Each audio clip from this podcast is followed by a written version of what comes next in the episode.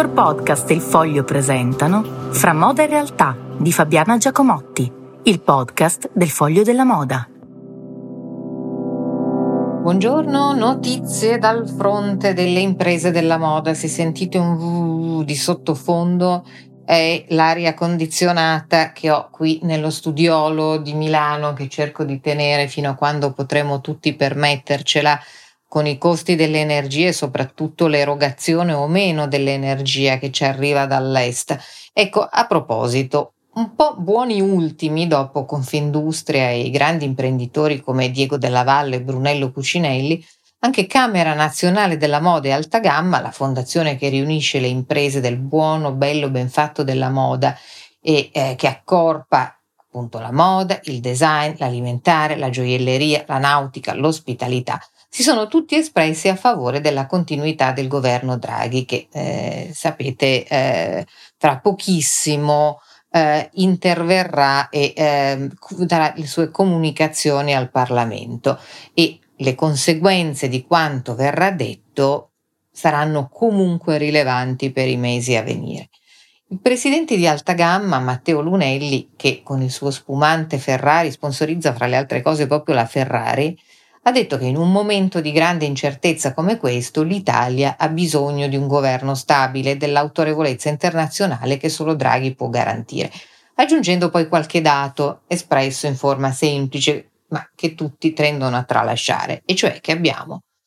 il 150% di debito sul PIL, un'inflazione in forte crescita, che pesa ovviamente sulle famiglie e dal punto di vista imprenditoriale un aumento sproporzionato del costo delle materie prime e dell'energia, appunto l'aria condizionata, ma non solo naturalmente l'energia, per far andare le imprese, tante hanno chiuso in questo periodo.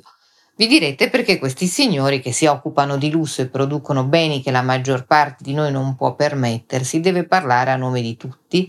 perché, ed è qualcosa che soprattutto in Italia ancora si tende a dimenticare, questi signori parlano, se non a nome proprio di tutti, comunque a nome di tantissimi. La sola moda conta 60.000 aziende in Italia e circa 600.000 addetti, per una produzione che nel 2019, cioè in epoca pre-pandemica, toccava i 100 miliardi di euro. Adesso stavamo recuperando e eh, rischiamo di fermarci un'altra volta. La moda che sembra una cosa tanto frivola, chi ha bisogno della moda, soprattutto dei vestiti, dà però a vivere, faccio un calcolo spannometrico su questi 600.000 addetti, almeno a mezzo milione di famiglie. Però lo sapete, il mondo politico degli addetti alla moda non vuole parlare mai. Un po' si aspetta che se la cavi da solo il famoso ma sono ricchi un po' si preferisce non parlare di vestiti in questo paese, come se non fossero un'attività industriale. E questo è un problema che affonda le proprie radici molto in là nel tempo. È uno dei miei argomenti fe- favoriti, perché in tanti anni che mi occupo di moda mi sono resa conto eh, di tutti i bias, cioè di tutte le problematiche culturali che ha. Questo problema noi ce l'abbiamo addirittura dal 486 a.C., dall'emanazione della prima legge contro il lusso a cura di Catone il censore.